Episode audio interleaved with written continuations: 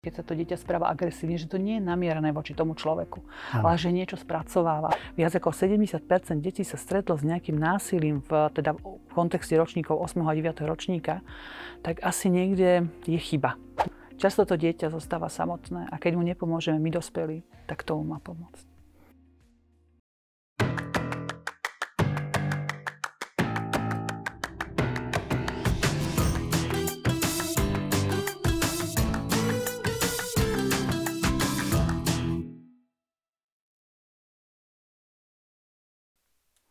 Dobrý deň, pozdravujem všetkých, ktorí sledujú, respektíve počúvajú pokec k veci. Vítajte pri ďalšej relácii. Moje meno je Michal Čerešník, pôsobím ako docent a vedúci psychologickej poradne na Fakulte psychológie Paneurópskej vysokej školy. Je mi veľkým potešením, že dnes môžem v našom štúdiu privítať pani doktorku Marianu Kováčovú, riaditeľku neziskovej organizácie Centrum Slniečko. Dobrý deň. Dobrý deň. Dnes nás čaká, povedal by som, náročná téma, pretože sa budeme baviť o domácom násilí, o zneužívaní, budeme sa baviť o rozličných podporných službách, ktoré Centrum Slniečko poskytuje vo vzťahu k tejto téme, ale na začiatok by som vás chcel, pani riaditeľka, poprosiť o pár slov o vás a o Slniečku tak e, keď si mi povedal, že o vás a o slnečku, tak naozaj Centrum Slnečko súvisí so mnou a s tým. A súvisí so štúdiom, takže je to výborné, že som asi dneska tu. Ja som končila vlastne špeciálnu pedagogiku pred mnohými, mnohými rokmi. Bolo to v rokoch revolúcie. A robila som aj takúto vysokoškolskú odbornú činnosť rok predtým a potom som si to posunula vlastne do uh, diplomovej práce. A bola to téma téma detí, ktoré sa nachádzali vlastne v zariadeniach s výchovnými problémami. Deti s poruchami správania. A taká tá téma, ja mám rada ekonomiku, aj matematiku, okrem, okrem toho teda, že aj špeciálnej pedagogiky, tak som sa vlastne rozbehla do týchto zariadení s tým, že budem skúmať, kto tam je riaditeľ, aký, aká tam je personalistika, kto tam pracuje, aké sú tam problémy, v akých budovách tí deti žijú, čo by potrebovali.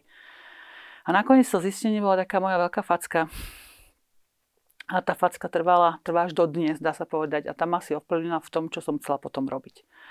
A zistila som teda, že v tých zariadeniach sú zväčša deti bez, e, často bez nejakého personálu odborného, ktorý by ich potreboval. Často bez programov. Boli zatvorené za mrežami. E, v jednej izbe bolo často 10 až 12 detí, tak na tí dvojpostelové, trojpostelové izby, jedna skriňa e, a naozaj tie mreže, biele plášte. A to zistenie, že väčšina detí tam, ktoré boli, spoločnosť sa ich zbavila, hodila ich ako keby do týchto zariadení, ktoré boli naozaj na pokraji, dá sa povedať, e, našej spoločnosti, boli ale týrané a sexuálne zneužívané. Aspoň tam, kde sa našla nejaká psychologička, psycholog v tom zariadení, ktoré boli z tých e, desiatok zariadení, asi dva alebo traja v tých zariadeniach, tak keď som sa s nimi rozprával, tak naozaj oni potvrdili, že väčšina tých detí bola týraných a sexuálne zneužívaných. A toto asi tak nejako zasiahlo eh, mňa v tom veku a bola teda revolúcia, dali sa veci robiť inak a tak som si povedala, že to chcem robiť inak. A odtedy som vlastne v neziskovej sfére a snažím sa veci robiť trochu inak, trochu kreatívnejšie, keď je to veľmi náročné. A preto asi je Centrum Slniečko. A že prvé to, čo som vlastne chcela urobiť, je nejaký špecializovaný dom, nejaké, ja som to vtedy volala, že SOS zariadenie. Mm-hmm. Nie SOS vesničky, ako to bolo v Čechách, mm-hmm. ale SOS zariadenie práve pre takéto deti. A začala som teda zháňať dom, povedať si, že je potrebné tým deťom pomôcť skôr, ako už sa prijavia závažnými poruchami správania, alebo aby sa ich tá spoločnosť nechcela zbaviť, alebo si sami ubližujú. A tak e, vznikla taká tá prvá myšlienka vzniku prvého krízového centra na Slovensku a to bolo teda v Nitre, pri Štitároch, kedy sa mi podarilo získať rodinný dom, ktorý ale bolo potreba rekonštruovať. Takže zo mňa sa na pár rokov stal stavebný technik, proste zháňala som okna, cement, vápno, čo sa len dalo na prestavbu toho domu a samozrejme, že finančné prostriedky. A po nejakých 7 rokoch sa teda podarilo to, že, že stálo prvé zariadenie na Slovensku pre tieto deti. Áno, my sa poznáme už naozaj dlho. Ja si pamätám to zdesenie, keď som bol, bol u vás na praxi práve v Štitároch a prvýkrát som vstúpil do tohto zariadenia a okolo mňa behali deti a ja som si hovoril, bože, čo mám asi tak robiť? Čo mám povedať? Mm-hmm. Bol som úplne bezradný. A veľmi dlho sa hovorí o problematike domáceho násilia, nie len skrze neziskové organizácie, ale teda celospoločenské, ale to vôbec neznamená, že by sme mali prestať hovoriť o tejto problematike. Práve naopak, treba, aby, aby nás bolo počuť. A presne k tomuto účelu pred pár dňami prebiehala jedna veľká celoslovenská, aj celočeská akcia s názvom Bubnovačka. A, a tá teda patrí k tomu vášmu diapazómu toho všetkého, čo, čo, čo robíte. Tým, toto je pre vás špecifické. Môžete nám áno, o tom povedať Áno, viac? môžem. Uh, bubnovačka je takým vyvrcholením. Uh, sú to tri dni, ktoré za sebou idú. Je to uh, okrem 17. novembra, ktorý zmenil situácia, možno je to moje premyšľanie na touto témou tak je to 18. november, ktorý je e, Európskym dňom e, zameraným na prevenciu sexuálneho zneužívania a vykoristovania detí. Potom je tam 19. november, to je Svetový deň prevencie týrania a zneužívania detí všeobecne. A potom je to 20. november, kedy bola vlastne prijatá deklarácia dohovor o právach dieťaťa. Hej, takže to sú také tri významné dny, v rámci ktorých my túto bubnovačku robíme. Robíme už 9. rok s viacerými partnermi. Jeden z tých partnerov je Národné koordinačné stredisko na prevenciu násilia páchaného na deťoch. Ale samozrejme tento rok to bolo aj výnimočné, aj ten minulý rok bolo to pod záštitou pani prezidentky a bubnovalo sa teda aj, aj na hrade. A zapojili sa minulý rok aj Česká republika v kontexte centra Locika, a teda tiež bubnovala aj stráž prezidentská, ale teda viaceré, viaceré významné osobnosti. Je to o tom, aby sme naozaj tú verejnosť upovedomili, že tie problémy tu detí sú tie, to týranie a zneužívanie nie je vymyslené. Tu sú výskumy, výsledky, nielen medzinárodné, ale aj národné, na národnej úrovni. A čísla, ktoré hovoria, že 70% detí, bol to teda posledný výskum z 2017 roku, ktorý hovorí, že viac ako 70% detí sa stretlo s nejakým násilím v, teda v kontexte ročníkov 8. a 9. ročníka, tak asi niekde je chyba. Niekde proste niečo zanedbávame a niekde treba niečo robiť. A toto by malo byť práve o tej prevencii, ktorú tiež Centrum Slnečko robí. Ja som ešte nehovorila, že okrem toho krízového centra, ktoré sa teraz stalo postupne zmenou zákona Centrum pre deti a rodiny, ale so špecializovaným programom práve na sexuálne zneužívané deti, my už nemáme len jeden dom, máme dva rodinné domy a potom máme aj špecializované zariadenie pre obete domáceho násilia, poradňu pre obete domáceho násilia, ale máme tzv. intervenčné centrum pre rodiny, kde teda naozaj, keď sa vyskytuje, vyskytuje už taký počiatok toho problému, uh-huh. že mhm. tam násilie sa vyskytlo, alebo sú tam rôzne rizika, alebo došlo k zneužívaniu, aj keď páchateľ tam už nie je, ale treba s tým dieťaťom nejakým spôsobom pomôcť, terapeuticky, psychologicky, sociálne, tak eh, naozaj pracujeme s takýmito rodinami. A mhm. pracujeme teda v rámci celého Nitranského samozprávneho kraja. Uh-huh. A vy toho naozaj robíte veľa, ale vašou srdcovkou, ak som dobre zachytil, ano, je, je, je Kozmo. Toto. Je to Kozmo. Vy ste nám doniesli všeličo na ukážku. Uh-huh. Knižku, aj plišáka, aj... Raketu. Neviem, raketu, raketu. Raketu.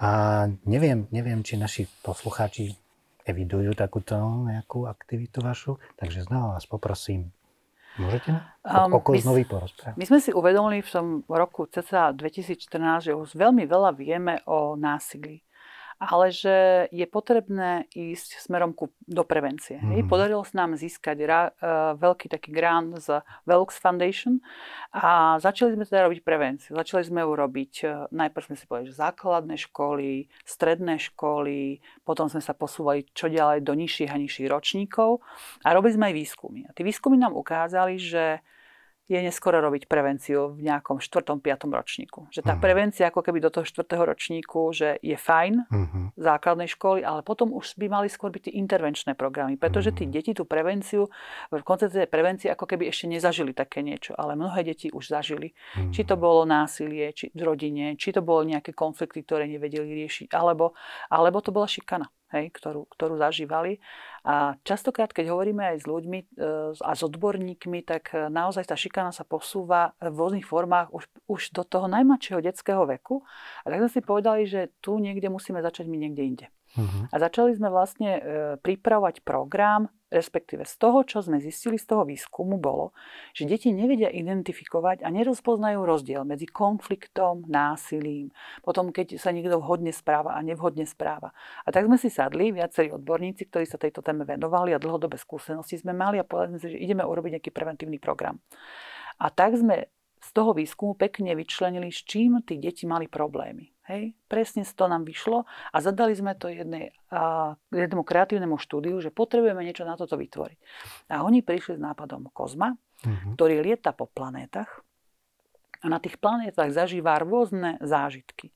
Máme k tomu vlastne také krátke videopríbehy, e, kde tí deti, taká tá rýchla doba vyžaduje rýchle riešenia. Uh-huh Takže tí deti sa naozaj stretnú aj s takouto videonahrávkou, s príbehom, ktorý sme teda dali do knižky. A tí príbehy sú vlastne o tom, že ten kozmo príde z jednej planety na druhú a tam zistí, že sa tam nevhodne správajú a vlastne nejakým spôsobom ten príbeh končí a niekedy to necháva aj na tých deťoch. A tá kniha je síce dostupná aj pre rodičov, je k tomu napísané k tým rodičom aj také základné veci, že kedy sa o násilí rozprávať, ako sa s násilím má rozprávať. Ale teda vytvorili sme aj 10 modulový preventívny program, a ten vlastne sa snažíme implementovať do zariadení, predškolských zariadení, ale aj školských zariadení, do družín, kde e, sa s ním vlastne môžu stretávať tí deti. A tí učiteľia vlastne získavajú nástroj, perfektný nástroj na, na prevenciu, na to, akým spôsobom sa môžu tí deti správať.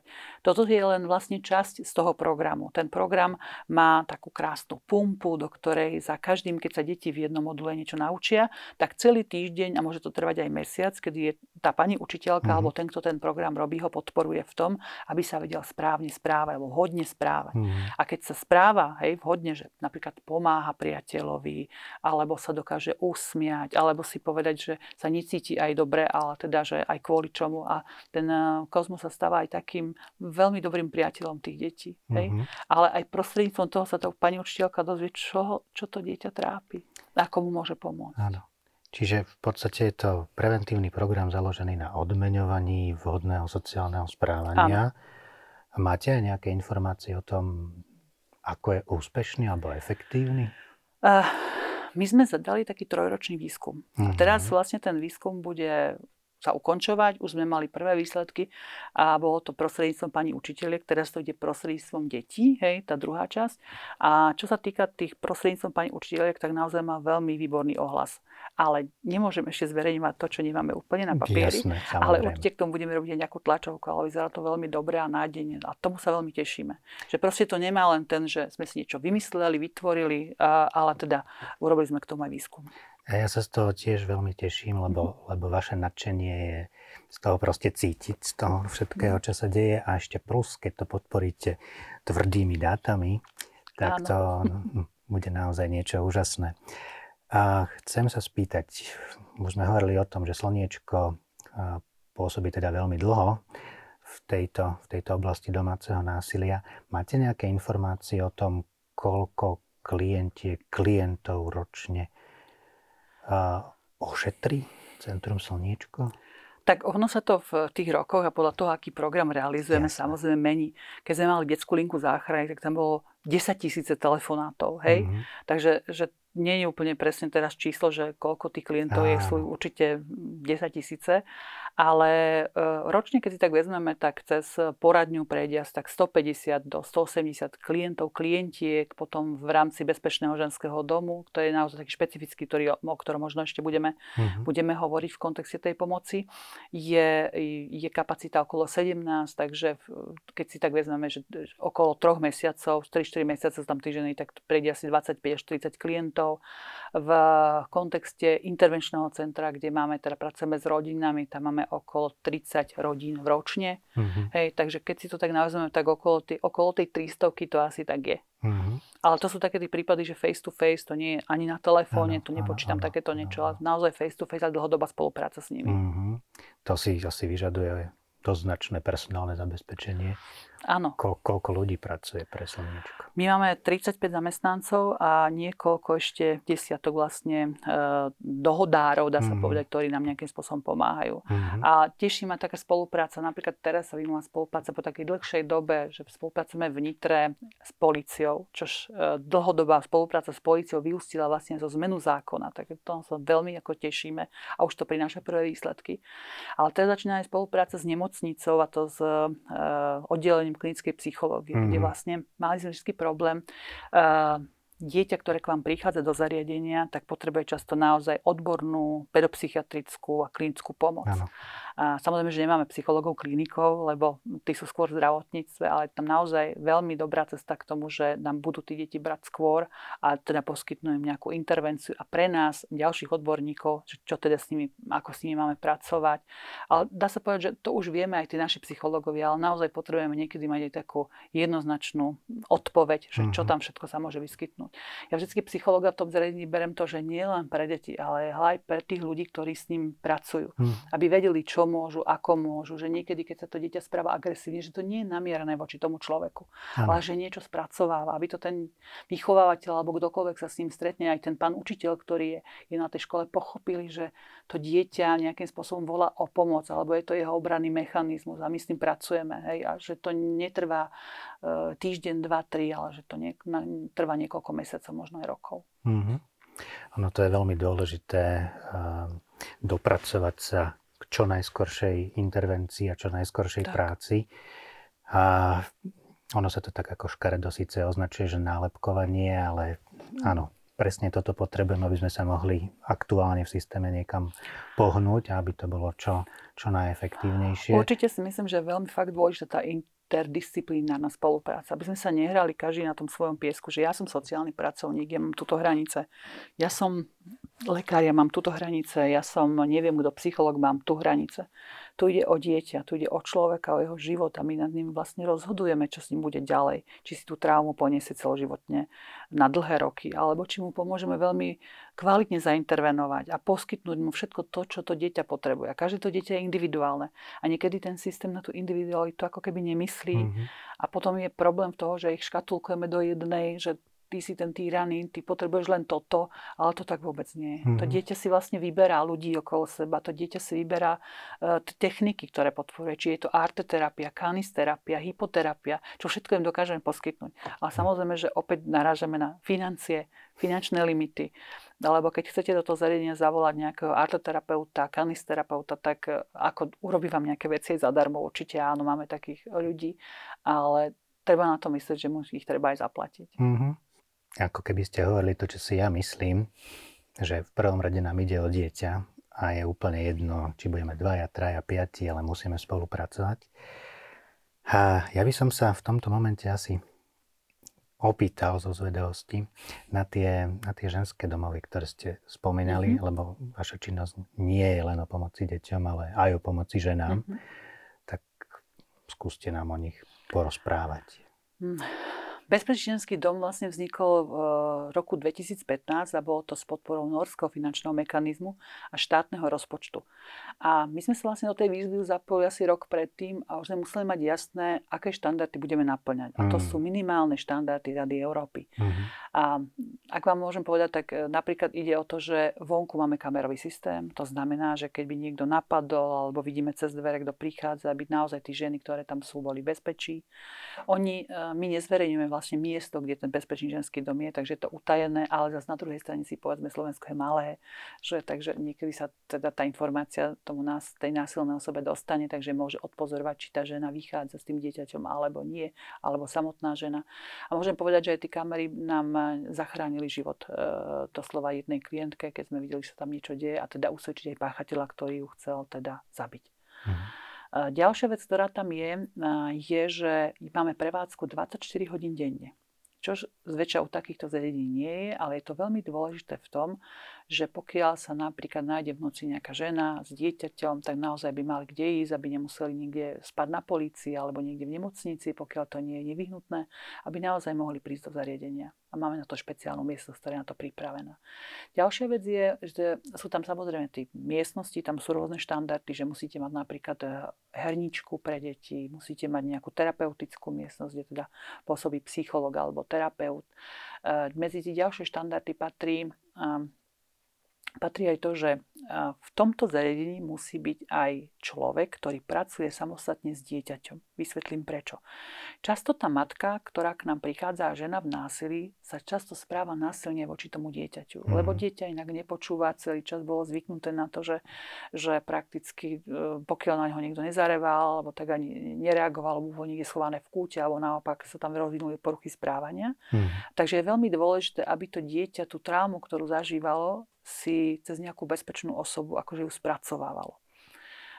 Veľmi dôležité aj v tom prípade, že často dochádza k fakt narušenému vzťahu medzi matkou a dieťaťom a ten vzťah treba postupne upravovať. Hej? Aby dieťa malo bezpečnú osobu. Hmm. Často tú matku obvinuje z toho, toho, že odišli, že ono stratilo e, svoje zázemie, svojich priateľov, svojich kamarátov, ktorým sa podelilo o to, čo sa možno doma dialo hmm. a malo nejakým spôsobom aspoň nejakú takúto kvázi terapiu e, v tom kolektíve, ktorom, za, ktorom sa zdržiavalo. Hmm. Takže toto sú veľmi dôležité veci. Ďalšia vec je, že máme tam aj špecifický, špecifickú miestnosť, ktorá je zameraná na vypočúvanie detských obetí, ale aj dospelých obetí. Uh-huh. Je tam jednocestné zrkadlo kde pri tej obeti domáceho násilia alebo pri dieťati, ktoré zažilo sexuálne zneužívanie, nemusí sedieť v zmysle zákona 5 ďalších ľudí.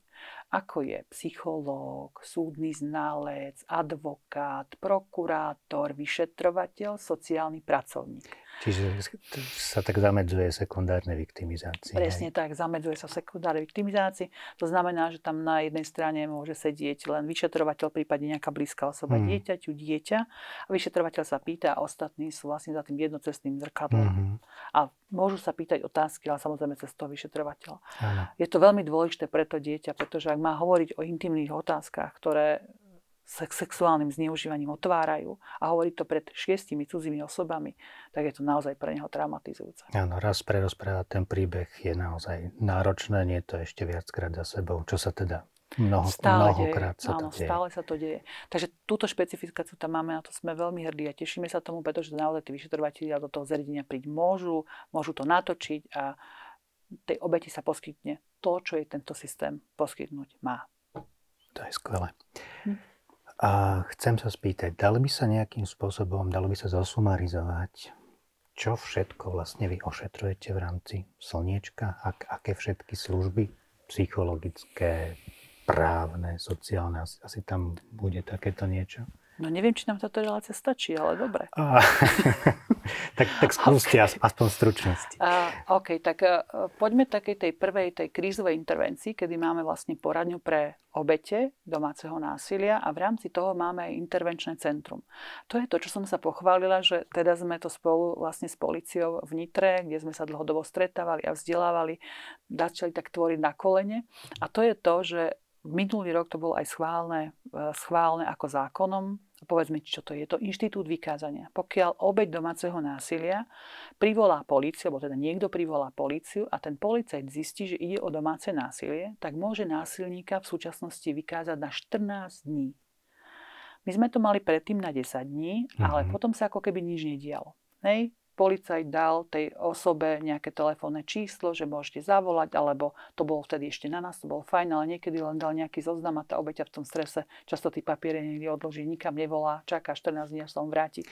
To a... je veľmi dôležitá informácia, lebo ľudia, špeciálne ženy, majú často dojem, že ako na čo budem niekam volať, nič sa nestane. Áno a, ale pokiaľ náhodou niekto o takomto niečom rozmýšľa, mm-hmm. alebo má niekoho vo svojej blízkosti, kto o tom mm-hmm. premýšľa, tak to je asi kľúčová informácia, Áno. že to, to stojí za to je a, kľúčová a, a dá sa niekde začať. A je výborné v tom, že, že 14 dní vlastne toho násilníka vykáže z obydlia a vôbec nevadí a nezáleží na tom, či je to jeho dom, alebo či je to dom, to je úplne jedno. Proste mm-hmm. ho vykáže a zakáže sa mu približovať. A počas tých 14 dní, respektíve on do 24 hodín musí dať vedieť intervenčnému centru, ktoré sú rozmiestnené na celom Slovensku, hej, intervenčnému centru, že došlo k vykázaniu a to intervenčné centrum, tí ľudia, ktorí tam pracujú, odborníci, do 72 hodín kontaktujú obeď domáceho násilia. A poskytujú jej právnu, sociálnu, psychologickú pomoc, samozrejme, že zadarmo. Mm. Hej? Takže toto tá obeď ako keby dostane hneď. Čiže je, Môže sto, si je z toho cesta. Je z toho cesta. Je z toho cesta a to je veľmi dôležité. Toto je to poradenské centrum. Potom, keď sme pri poradenskom centre ďalšom, tak to je uh, úplne mimo tohto poradenského centra a to je to intervenčné centrum pre rodiny, kde vlastne dostávame my z úradov a, také osvedčenia, usmernenia, že ktoré, ktoré rodiny sú v akom probléme a kde potrebujú nejaký program. My máme niekoľko programov, jeden je zameraný na identifikáciu syndromu KAN, ďalší je všeobecne na identifikáciu problémov v rodine, ktoré sú, ďalší je priame intervencia, priama intervencia, pokiaľ tam dieťa bolo týrané alebo zneužívané, ale potom máme aj také špecifické programy, ako je výchovný program, ktorý máme, že Kozmo a jeho dobrodružstva, alebo e, program, kde učíme tých rodičov e, robiť veci tak, aby deti nezanedbávali, aby ich netýrali, aby im neubližovali. Hej. Niekedy naozaj nie sú rodičovské zručnosti na takej úrovni, aby tí, deti, aby tí rodičia dokázali zabezpečiť pomoc a podporu. Uh-huh, čiže taká výchova k rodičovstvu. Také aj niečo, povedať. áno, uh-huh. taká konkrétna intervencia. Uh-huh. A potom je to teda, uh, sú to dve centrá pre deti, ktoré sú so špecializovaným programom. Všetko je to v rodinných domoch. My, ja si odjak živa myslím od úplného začiatku, že veľa problémov pod jednu strechu nepatrí. Takže naozaj je tam najviac 10 detí, aj to je si myslím, že veľa, že verím, že bude zmena zákona, že ich tam bude tak 6-7, že to mhm, bude úplne mm-hmm. stačiť. Mm-hmm. No a potom sú to teda, aby sme nezabudli aj na tie vzdelávacie programy, lebo my sme vlastne natočili aj dva také zaujímavé, tri zaujímavé filmy. Jeden je, volá sa to, že Modely na duši, jedna sme k tomu pripravili vzdelávanie, vzdelávame študentov a ľudí, ktorí ako keby pracujú v tejto téme alebo sa nejakým spôsobom dotýkajú. A je to o vhodných a nevhodných postupoch eh, napríklad eh, sociálneho pracovníka, učiteľa, akým spôsobom má zareagovať, keď sa mu dieťa zdôvodí, že je sexuálne zneužívané, ale aj vyšetrovateľ. Takže tam, sa na, tam naozaj vidíme postup dobrý a postup, ktorý je nevhodný. Hej? A v tom sa myslím, že najviac učia tí ľudia, akým spôsobom majú s tými deťmi hovoriť a nemajú taký problém, ako keď vy ste prišli k nám, že neviete, čo tomu dieťaťu máte povedať, aby ste mu neoblížili. No a, takže a máme to zamerané teda na sexuálne zneužívanie, psychické násilie v kontexte rozvodov, lebo to je podľa mňa veľká téma. Tí deti naozaj veľmi trpia a dosť to podceňujem ako spoločnosť. A potom teda máme vzdelávanie v kontexte rodovo podmieneného násilia a domáceho násilia. Takže to sú také vlajkové lode, ktoré, ktoré vzdelávame a vzdelávame to naozaj veľmi dlho. A neviem, či sme sa toho dotkli. Mm-hmm. Hovorili ste aj o sociálnych službách, ktoré ktoré poskytujete? Sociálne služby sú práve cez tento bezpečný ženský dom. Takto. Mhm. Mm-hmm. Dobre. Takže už tam mám poriadok. Áno. A medzi tým, ako ste rozprávali, mi napadlo, že som vlastne pozabudol na niektoré aktivity, ktoré Slniečko realizuje, mm-hmm. napríklad benefičný koncert. Áno. A, a pritom, ako ste hovorili, mi ešte zasvietili také dve slova, lebo myslím, že ste mm-hmm. ich naznačili, alebo aj povedali bezmodrín. Mm-hmm. Áno, bezmodrín je uh, pomerne nová, nový program, nový projekt a je to platforma, kde teda obete domáceho násilia alebo aj deti môžu nájsť nejaké kontakty na, na pomoc. Sú tam kontakty na poradenské centra na celom Slovensku, zariadenia, linky, eh, no naozaj všetko, čo asi na Slovensku existuje na to, aby im dokázali pomôcť. Ale tá druhá časť je, je o tom, nie je to teda len o kontaktoch, ale o tom, aby tam ľudia našli informácie, zaujímavé rozhovory.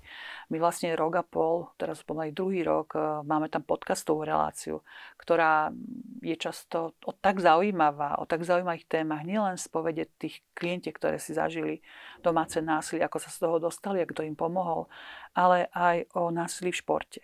Mm-hmm. O násilí, e, kde potrebujeme ako keby štandardy. Tí deti, keď si uvedomíme, že čím všetkým prechádzajú, napríklad dávam ich do pobytových táborov, a ako rodiči často neoverujeme, či tí ľudia v tom pobytovom tábore majú nejaké vzdelanie, sú zabezpečení, alebo teda majú čistý register trestov, alebo niečo takéto, že, alebo nejaké vzdelanie ohľadom toho, či tam nie sú práve ľudia, ktorí tomu dieťaťu môžu, môžu ublížiť. Hej. A ďalšia vec, deti sa nachádzajú v nemocniciach. Aké má nemocnica štandardy na to, aby nejaký personál, či je to lekár, či je to sestrička, či je to nejaký pomocný personál, tomu dieťaťu neublížil alebo ho nezneužil. Máme deti v cirkviach, máme deti e, v rôznych e, krúžkoch, máme deti v škole, mm. ale nám chýbajú tieto štandardy. nám chýbajú tieto štandardy a ich uplatňovanie na to, aby sa naozaj čo najviac eliminovala možnosť, že niekto moje, vaše, kohokoľvek dieťa zneužije. Áno. Ako je to s tým koncert koncertom? Bude tento rok? Tento rok nebude, ešte stále nebude, lebo sme sa ešte nevedeli hmm. rozhodnúť, či sa niečo nebude diať. Predsa tá korona zastavila. Áno. Ale teda tak verím, že sa čoskoro, čoskoro zídeme a že už žiad, všetky choroby ťažké pominú a že sa stretneme. Dobre, ja už sa naň veľmi teším, lebo ja som bol na poslednom, mm. aj teda, ktorý bol pred koronou, aj so svojou dcerou. Tá sa pýtala celé to covidové obdobie, že kedy bude zase, kedy mm. pôjdeme. A naozaj je toho veľa, čo robí, mm. čo robí slniečko. A nájdeme nejaké informácie nejak verejne dostupne o tejto nezistovke, aj možno vo vzťahu k tým podcastom, ktoré ste spomínali? Stačí si nalogovať? www.bezmodrín.sk je tam mm-hmm. všetko. Ak o kozmovi www.kozmovedobružstva.sk a určite www.centrumslniečko.sk Výborne. To sú naozaj informácie, ktoré sú potrebné a mhm. dostupné a určite nájdete na týchto webových stránkach množstvo informácií, o ktorých sme dnes nehovorili. Ja by som chcel veľmi poďakovať za dnešné stretnutie, za dnešný rozhovor a úplne na záver by som vás chcel poprosiť takú nejakú myšlienku vašu, ktorú by sme si mohli odniesť z tohto rozhovoru. Ja sa najskôr chcem veľmi pekne poďakovať za to, že ste ma pozvali. A možno neviem, či to bude úplne myšlienka, ale to, že nebyť lahostajný tým, keď vidíme alebo cítime alebo máme podozrenie na to, že dieťa je, dieťaťu je ubližované. Aby sme neboli ticho. Často to dieťa zostáva samotné a keď mu nepomôžeme my dospelí, tak tomu má pomôcť. To je veľmi pekná výzva. Nebuďme ticho. Ozv... Nebuďme ticho. Ozvíme sa. A ešte raz ďakujem za rozhovor. Aj.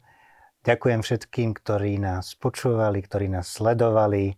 Verím, že sa vám dnešný diel páčil. Ak máte záujem o nejakú konkrétnu tému alebo by ste možno chceli niečo vedieť viac o domácom násilí, napíšte nám. Budeme sa snažiť vyhovieť. V tomto momente sa s vami lúčim a prajem vám pekný deň.